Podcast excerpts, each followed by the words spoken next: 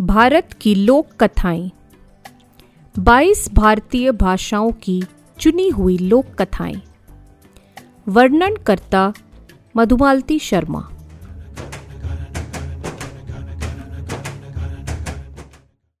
आज की कथा पंजाबी साहित्य से।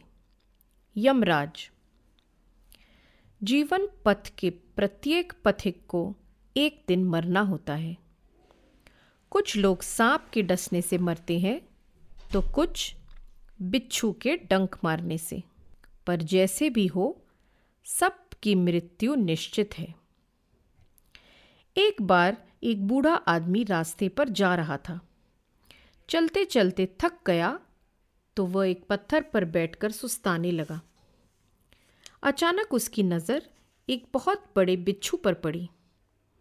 बिच्छू मुर्गे जितना बड़ा था। बूढ़े के देखते देखते वह सांप में बदल गया और रेंगते हुए दूर चला गया। बूढ़ा उसका पीछा करने लगा। देखें, यह क्या बला है? सांप पूरे दिन और पूरी रात चलता रहा। कभी इधर जाता, कभी उधर। थोड़े फासले से बूढ़ा उसके पीछे लगा रहा। एक बार वह एक सराय में घुसा और कई यात्रियों को मार डाला। फिर वह राजमहल गया और राजा को अपना शिकार बनाया। फिर वह पानी के टंकों के सहारे रानी के निवास में घुसा और छोटी राजकुमारी को अपना ग्रास बनाया। सांप जहाँ भी जाता, कुछ देर बाद वहाँ कोहराम मच जाता। बूढ़ा छाया की तरह चुपचाप उसका पीछा करता रहा। चलते चलते वे एक नदी पर पहुँचे। नदी के किनारे कुछ फटे हाल यात्री बैठे थे। वे उस पार जाना चाहते थे, पर उनके पास नाव वाले को देने के लिए पैसे नहीं थे। सांप ने लंबी तगड़ी भैंस का रूप धारण किया और नदी के किनारे जाकर खड़ा हो गया। उसे देखकर निर्धन यात्रियों ने कहा, यह भैंस उस पार अपने घर जाएगी। चलो, इसकी पीठ पर बैठ जाए और इसकी पूछ पकड़ लें। इसके साथ हम भी उस पार पहुँच जाएँगे। वह भैंस की पीठ पर जम गए। भैंस नदी में तैरने लगी, पर मझधार में पहुंचकर उसने ऐसी उछल कूद मचाई कि सब पानी में डूब गए। इस बीच बूढ़ा भी नाव से उस पार पहुँच गया। दूसरे किनारे पर भैंस अदृश्य हो गई। उसके स्थान पर एक सुंदर बैल खड़ा था।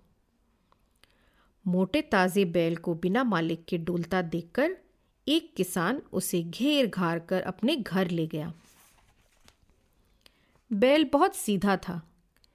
किसान ने उसे दूसरे मेवशियों के साथ बाड़े में बाँध दिया। रात के सन्नाटे में बैल ने वापस सांप का रूप धारण किया और तमाम ढोर, डंगरों, भेड़ों और नींद में सोए किसान के घर वालों को डसा और रेंग कर बाहर आ गया।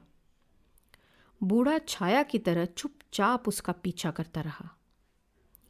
थोड़ी देर में वह दूसरी नदी पर पहुँचे। वहाँ सांप, सुंदर जवान औरत में बदल गया। कुछ देर बाद दो सिपाही उस तरफ़ आते दिखे। दोनों सगे भाई थे। उनके पास आने पर औरत ज़ोर ज़ोर से रोने लगी। भाइयों ने पूछा, क्या बात है? तुम यहाँ अकेली क्यों बैठी हो?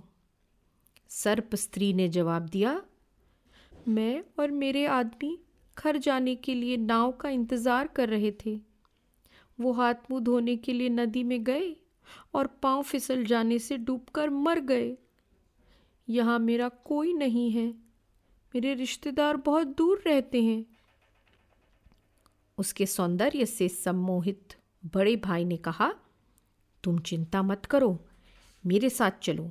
मैं तुमसे ब्याह कर लूँगा और तुम्हारा हर तरह से ख्याल रखूँगा।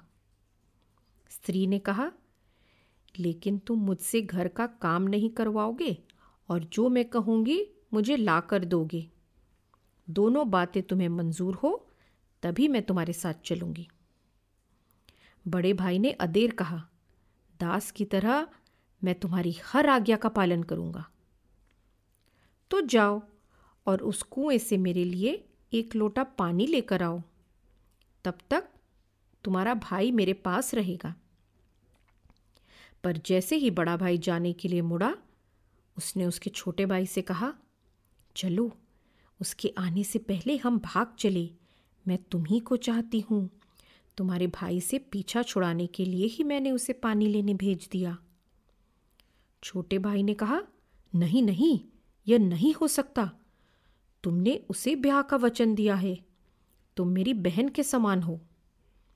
औरत की आग आग लग गई। बड़े भाई को पानी लेकर आते देख वह बुक्का फाड़कर रोने लगी। वह और पास आया तो वह चीखी, तुम्हारा भाई बहुत बुरा है। इसने मुझसे कहा कि मैं तुम्हें छोड़कर इसके साथ भाग जाऊँ। इससे पहले कि छोटा भाई कुछ कहता बड़े भाई ने तलवार खींच ली। दोनों भिड़ गए। वे दिन भर लड़ते रहे। शाम होते होते दोनों नदी के किनारे निढाल होकर पड़ गए और दम तोड़ दिया। औरत फिर सांप में बदल गई। बूढ़ा छाया की तरह चुपचाप उसका पीछा करता रहा।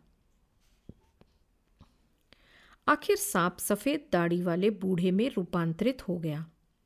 अपने जैसे एक बूढ़े को देखकर पीछा करने वाला बूढ़ा साहस जुटाकर उसके पास गया और पूछा, तुम कौन हो? सफ़ेद दाढ़ी वाला बूढ़ा मुस्कुराया, मैं यमराज हूँ। प्राणियों के प्राण हरना ही मेरा काम है। इसलिए लोग मुझे मृत्यु का देवता कहते हैं। बूढ़े ने याचना की, मुझे मार डालो। मैं कई दिनों से तुम्हारा पीछा कर रहा हूँ। और तुम्हारा कार्यकलाप देख रहा हूँ। मैं अब जीना नहीं चाहता। यमराज ने सर धुनते हुए कहा, नहीं, अभी नहीं। मैं उन्हीं को मारता हूँ जिनका समय पूरा हो गया है। तुम्हें तो अभी साठ साल और जीना है यह कहकर वह अदृश्य हो गया। वह सचमुच मृत्यु का देवता था? या कोई राक्षस था? कौन जाने?